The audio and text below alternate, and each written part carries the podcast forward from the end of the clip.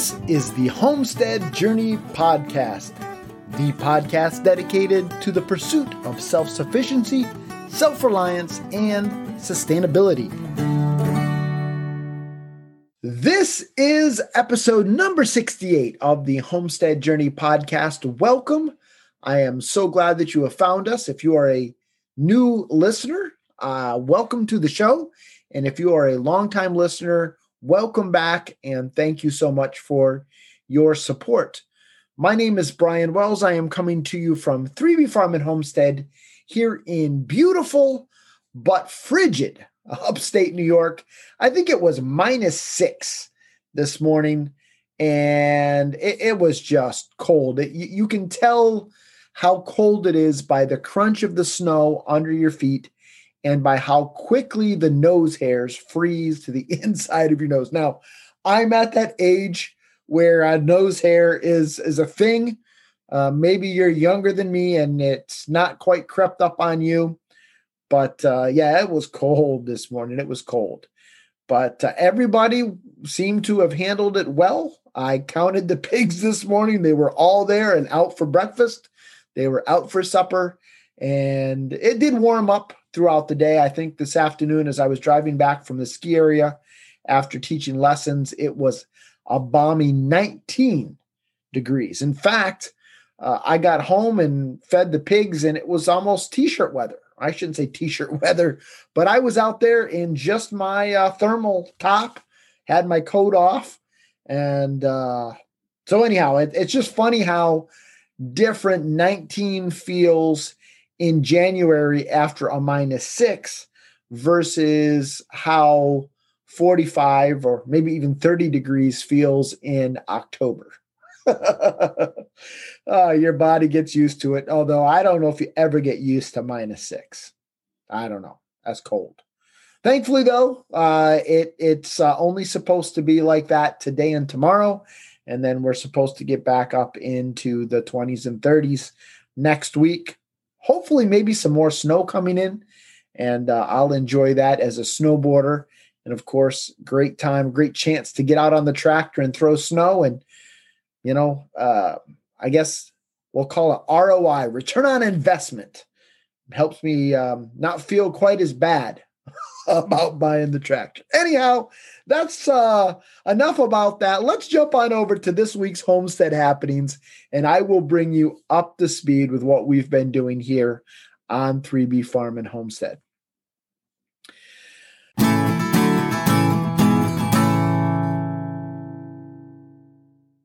The first part of this week, I actually did something that I have been putting off for a very, very long time. And trust me, folks, it was not any more fun uh, because I had procrastinated. And that is that I took all of my receipts from last year. I should say all of my receipts. I think I had I had done pretty good about putting them into my spreadsheet for January and most of February. But when March came around and the whole pandemic hit, I kind of I'm going to use COVID-19 as my excuse. we'll just blame it on COVID. But I just took all of my receipts as I went throughout the year for for the farm, and I just threw them in a box. And so on Monday, I believe it was, I spent the entire evening sorting receipts and then putting them into my spreadsheet. And folks, I probably am not going to learn this lesson, but it was not any more fun sitting down and doing it all at one whack than it would be if I just kept up on top of it, at least on a monthly basis, if not a weekly basis. I hate doing that kind of stuff. It really drives me nuts, but I got it done.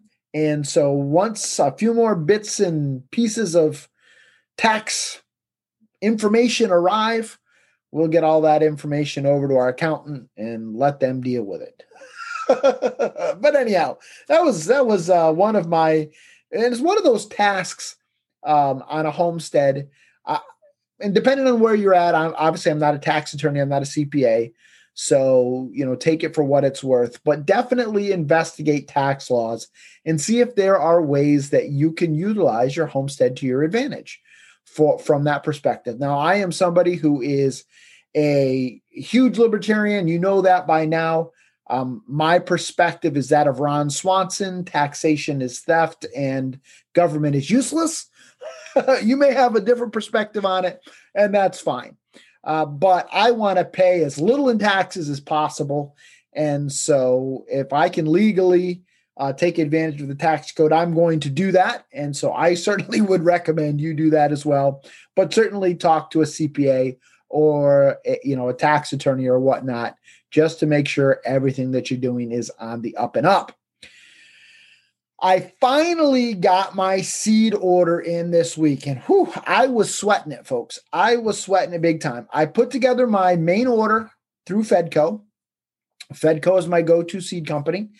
And I put together the order knowing that they were the way they're handling this whole seed shortage or run on seeds or whatever you want to call it is they accept orders starting at noon each day and they accept only a certain number of orders. I have no idea what that number of orders is, but they accept a certain number of orders. And once they reach that threshold, they shut it down. And I saw on their Facebook page on Sunday of last week, I think that was the first, it was either Saturday or Sunday of last week, is when they started doing that. They enabled ordering at noon, and by 12:15 on Sunday, they closed ordering right back up. So I went ahead and put together my order, entered it. You could do that through their website. I had it all ready to go. Monday, I was sitting, waiting, waiting, refresh, refresh, refresh. As soon as that order button popped up, I hit it to enter, complete my order, and then bam, got a timeout error. So I refreshed it, was able to get a little farther into it. Long story short, is the website kept crashing, kept crashing. And by the time I was actually able to get far enough into the process, they were out, done. Less than five minutes, and they were closed up. And so I was bummed, big time bummed. And then as I kind of watched things eh, periodically in my cart, things started going red because they were selling out of this and selling out of that. And I was starting to get a little nervous. There was a couple of varieties that are my go-to varieties. In particular, Zephyr Summer Squash, which does really, really well for me. And I've told you before how I have problems with zucchini. And, and yellow summer squash doesn't always do that well for me either. But the Zephyr really has done well for me. And so I wanted to make sure I had some of that. And that was one of the ones that boom went red. And I was like, okay, this is not good. I'm I'm a little now, not to say that there aren't other things that I could have planted. It's not the end of the world. I'm not going to starve um and and and anything like that. But I did find that uh Pine, I think it's Pine Way Seed Company, they had the Zephyr uh, squash in stock. So I started building a uh, an order with them because that was one of the things I wanted. Um, they also had runner beans, which nobody else had runner beans uh, available. I think Fedco was out of runner beans, Baker Creek was out of runner beans, and MIgardener was out of run- like every all of my go-to places were out of runner beans. So I started building this other uh, seed order with is it pine? I can't think it's Pine Way. I don't. I think it's Pine Pine Tree I think it's Pine Tree Seed Company. And so on Tuesday, uh, again, I, I sat there, waited for the clock to hit noon and started hitting refresh. And uh, thankfully, I was able to complete my order on Tuesday. And then I went ahead and submitted my order through Pine Tree. Pine Tree? Whatever, the other seed company. And so I've got my seeds on the way. Very, very thankful for that. And hopefully they arrive uh, in a timely fashion. I think Fedco right now is saying three to four weeks, which is fine for me because I won't be starting anything by the end of February. So um, I, I, think I should be good. But whoo, uh, note to self, Brian, don't wait on those seats, knucklehead. this week I also shared on Instagram and Facebook. If you don't follow us there, you know that I, I do try to update what's going on here on the farm throughout the week there. So it's a great way for you to kind of see what we're doing. And I posted a picture of a book on root cellaring that I highly recommend. I'm really, really enjoying this book because it's not just about how to build a root cellar, but it's also about how to plant your vegetables and how to harvest the vegetables in a way that is going to maximize the amount of of time that you will have these vegetables available to you in your root cellar. So highly recommend that book. Check it out Instagram, Facebook, follow us there and highly recommend that book. It's one that I borrowed from the library. I'm going to be ordering it so that I have it uh, as, a, as a resource for me to refer to. In the theme of gardening, I also uh, started uh, planting my garden and I'm using growveg.com again, not affiliated at all with them, but uh, really enjoy that software. And they did an update because their old software was Flash based. And at the end of 2020, Flash is no longer. And so they converted it over to, I'm guessing it's probably HTML5 based, but I don't know. It doesn't matter. What I was a little worried about is whether or not my historical information, which was only one year, but my garden from last year, the layouts that I had put together, whether or not they would translate or transfer over to the new version of growveg.com. And I am happy to report that they did. And so all of the layout that I did um, for last year for the square foot gardens and for the Ruth Stout bed, all that information was there. And so I could just kind of pick right up.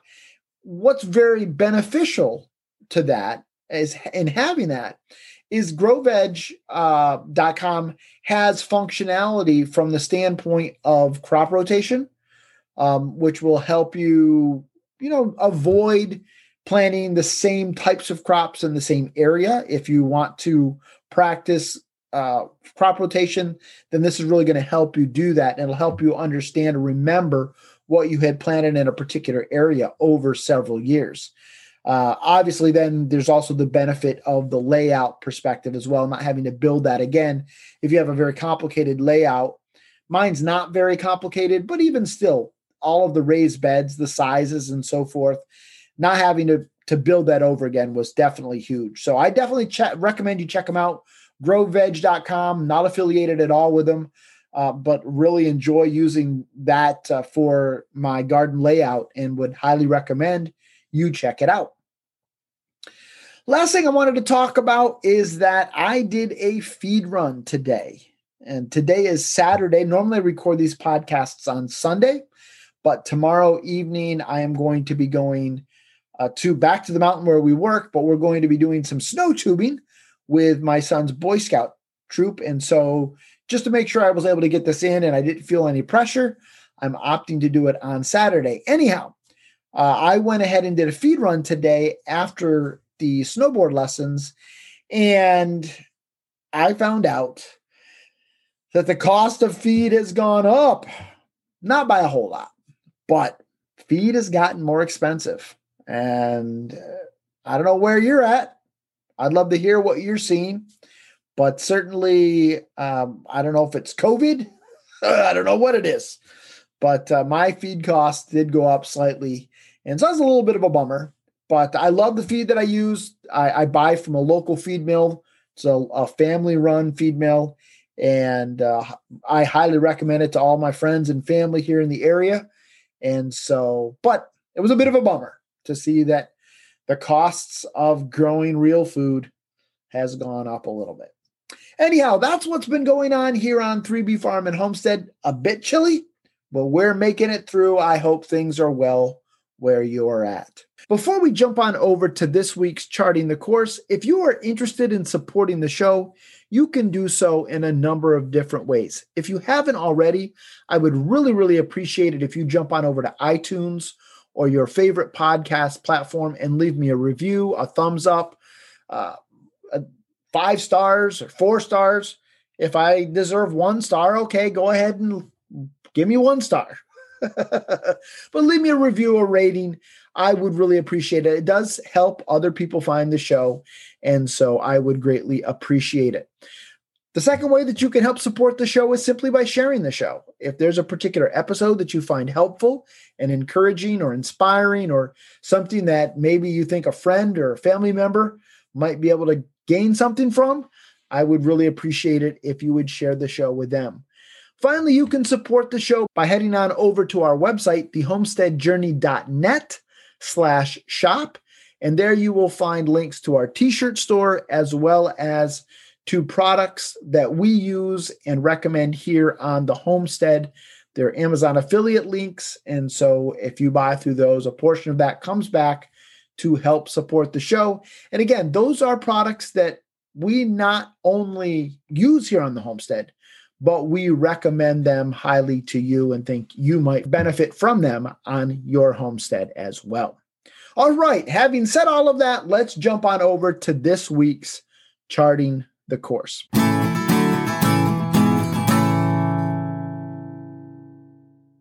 This week's episode is going to be the final in our series on self sufficiency, self reliance, and sustainability. Now, those are terms that you hear me mention a lot here on the podcast, and they're terms that are mentioned a lot in the homesteading community. But as I've mentioned before, those terms I think are terms that, just like homesteading itself, they don't really have well defined meanings, uh, well agreed upon meanings across homesteading. In fact, I think a lot of times self sufficiency and self reliance are kind of used interchangeably. And there are a lot of different definitions with regards to sustainability. So, what do I mean by those terms? Well, if you go all the way back to episode number two, uh, the episode that was entitled What is Homesteading?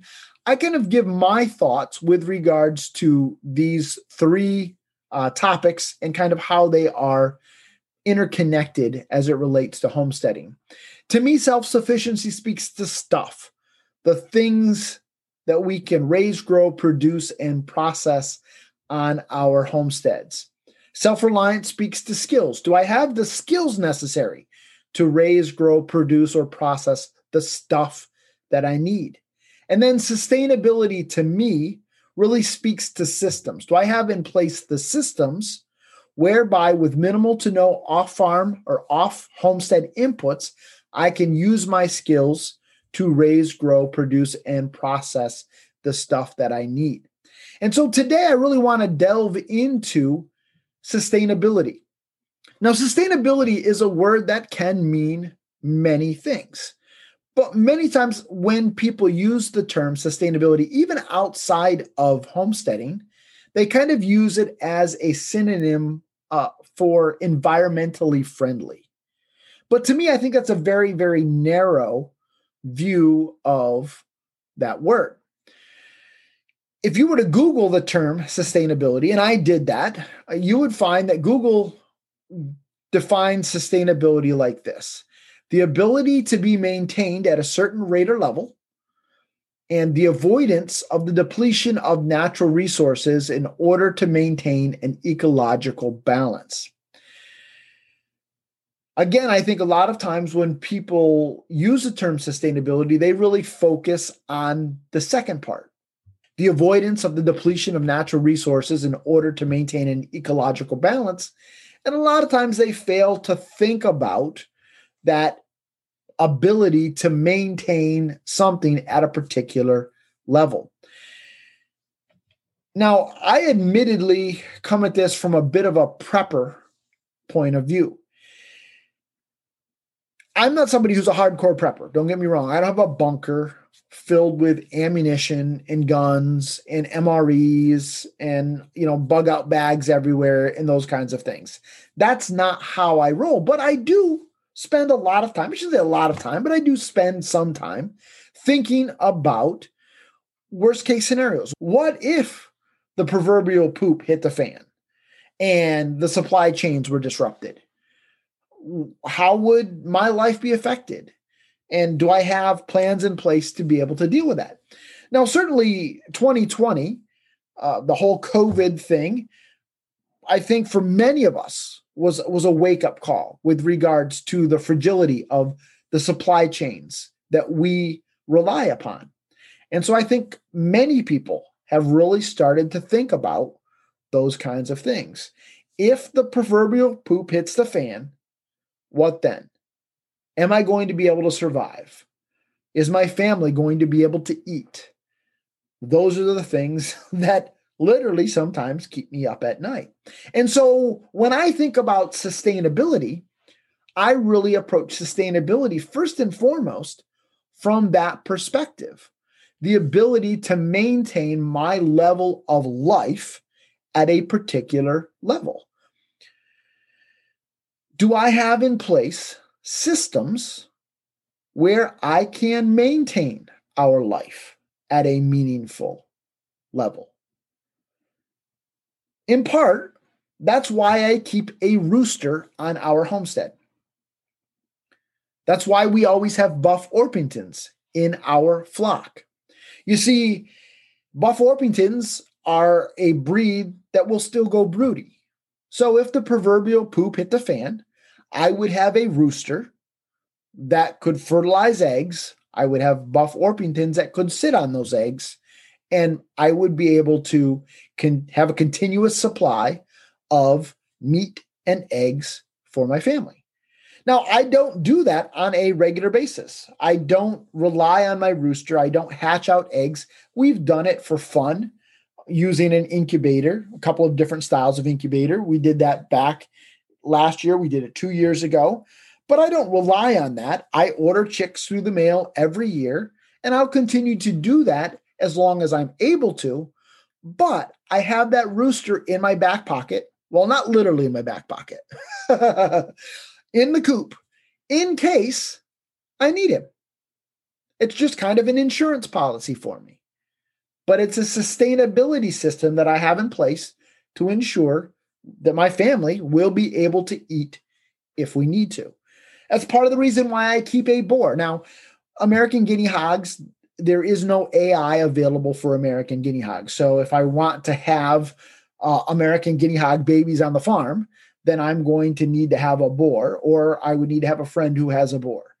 But if I had another breed, I would still want to have a boar and not rely on AI, in part because of the sustainability factor.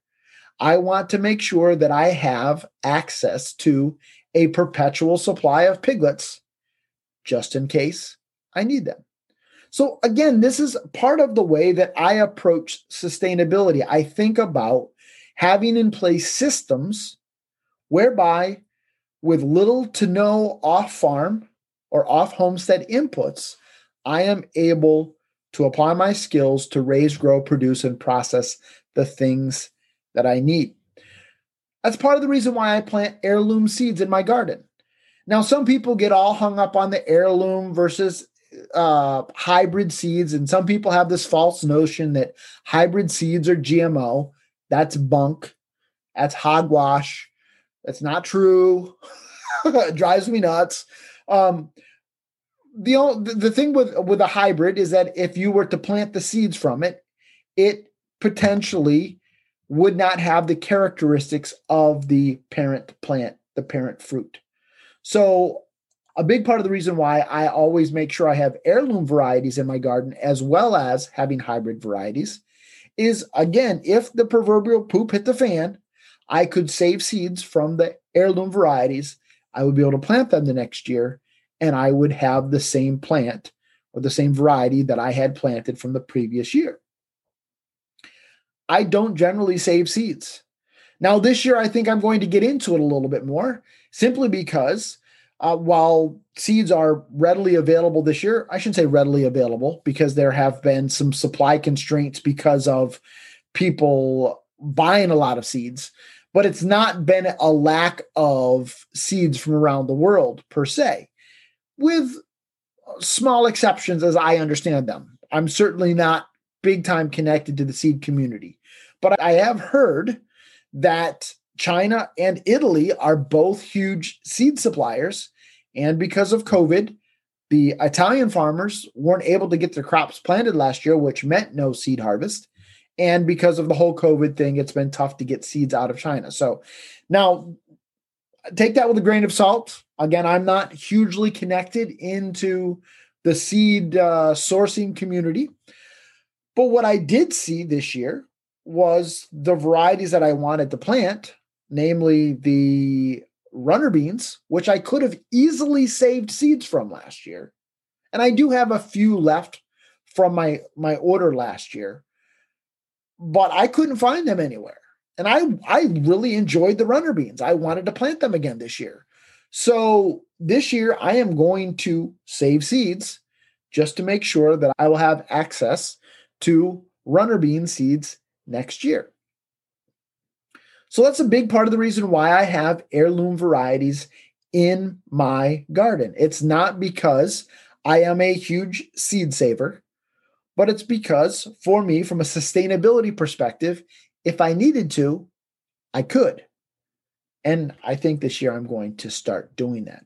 Now, are there any holes in my sustainability plan? Well, yes, there are probably more holes in my sustainability plan than there are holes in Swiss cheese. I'm not kidding myself at all. Uh, first of all, we're way too dependent on electricity here. We have a pellet stove. Very, very cold here. If the power were to go out, my pipes would potentially freeze. We would potentially freeze. Well, I do have a kerosene heater, um, and we have employed that. But the point being is that we are very, very dependent on electricity here on our homestead. Uh, we have a well. If the electricity were to go out for a very long time, um, how am I going to water my animals? We have freezers. Now, at this time of the year, if the electricity were to go out for a, a prolonged period of time, it's not that big of a deal. Cold enough, I can use the outdoors as my freezer. We're good to go. But in the summertime, if we were to lose electricity for a long period of time, that's a lot of food that would potentially spoil. So, holes in my sustainability plan, certainly. We're way too dependent on electricity. My animal feed, I don't grow any of my animal feed. So, again, if the proverbial poop hit the fan, well, my feed supplier is local, and that's a big part of the reason why I do support a local feed supplier. Certainly, that is a concern. And then another thing for me is that if the proverbial poo were to hit the fan, I've got the stuff. How do I protect it? This certainly isn't a fortress. We're on a main road. You know, so again, all of that to say, well, thinking about worst case scenarios is certainly something that is important to me. It may not be important to you, and you can always come up with a worser is that a word? A worser case than maybe what you had even imagined. Moving from that perspective of sustainability and moving on to the environmental perspective of sustainability, to me, this still does speak to systems.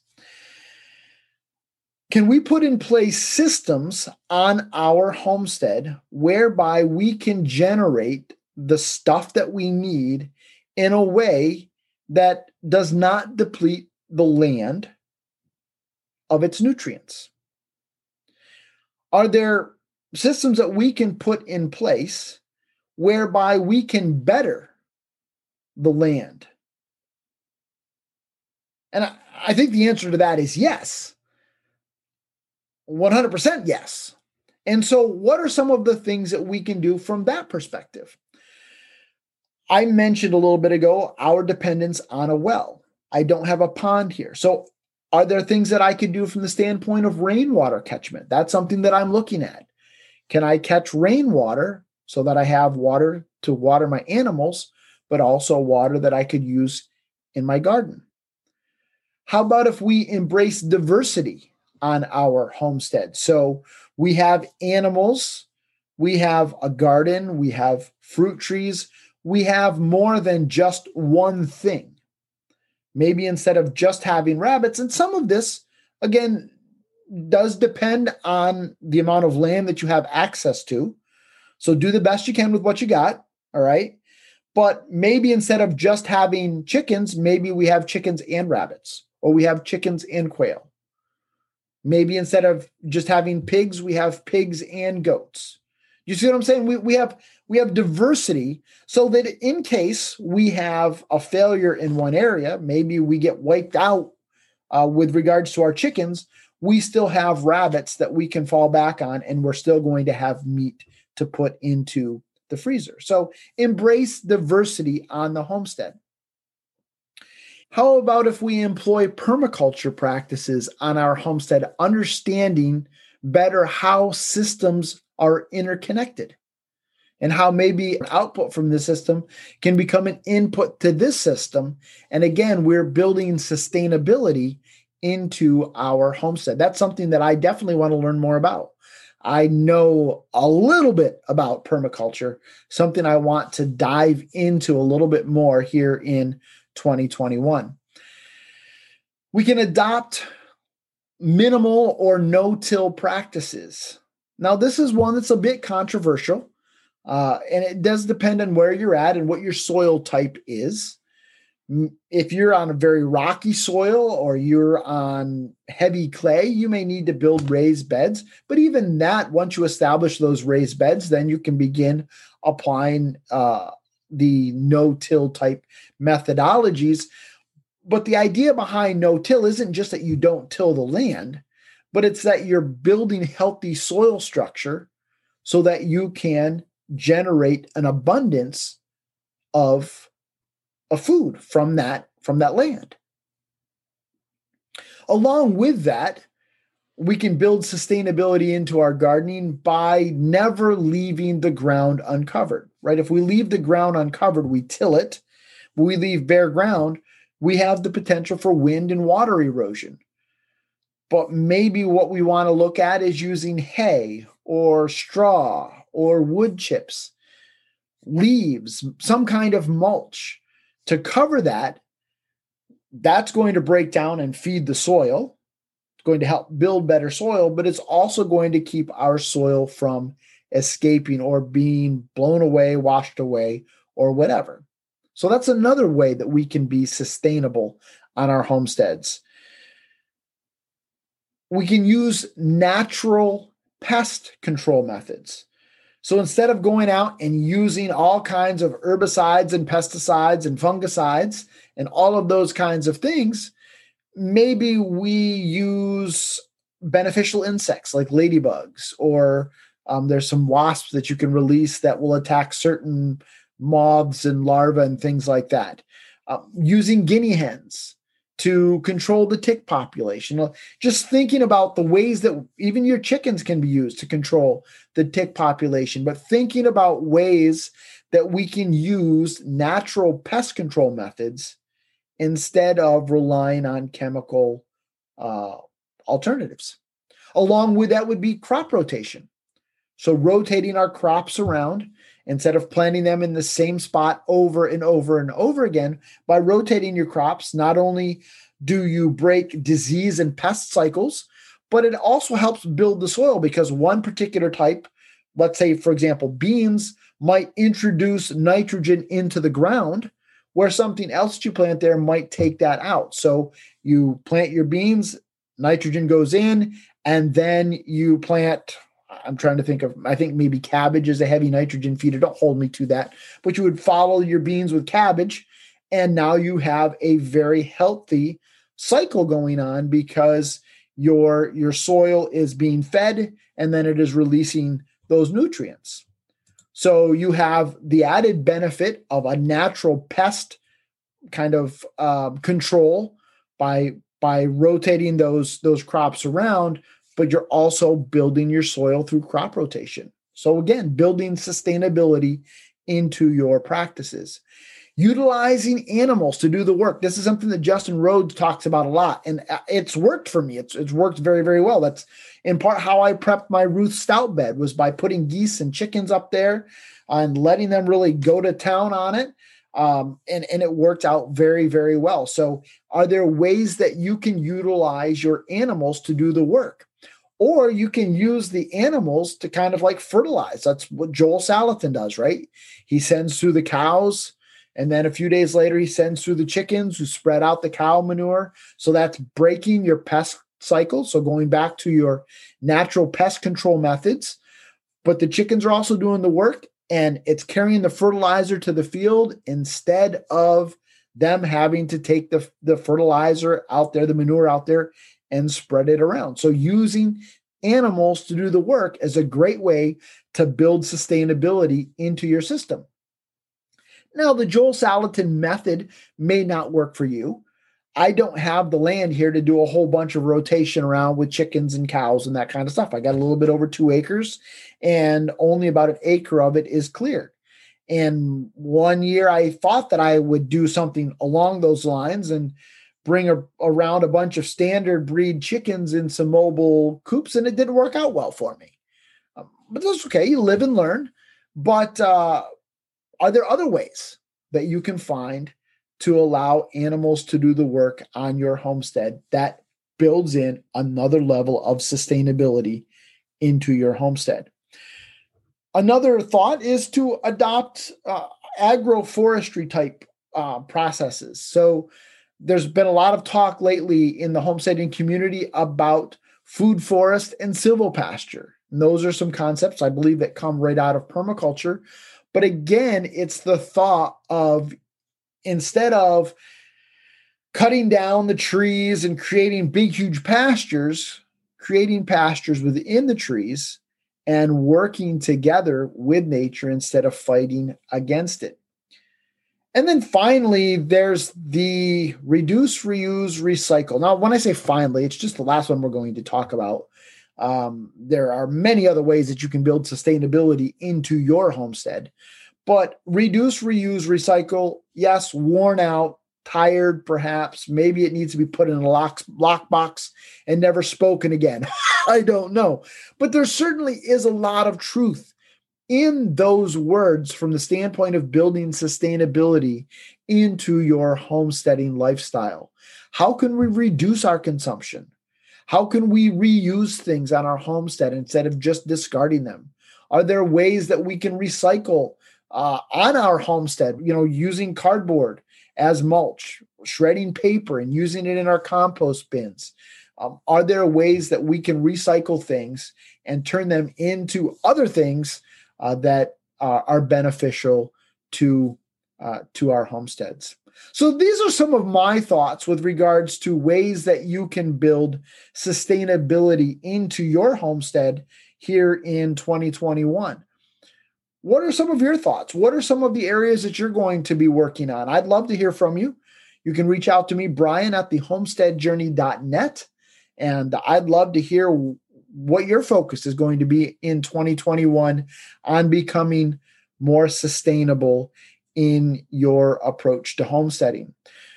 Don't just focus everything, though, on environmental factors.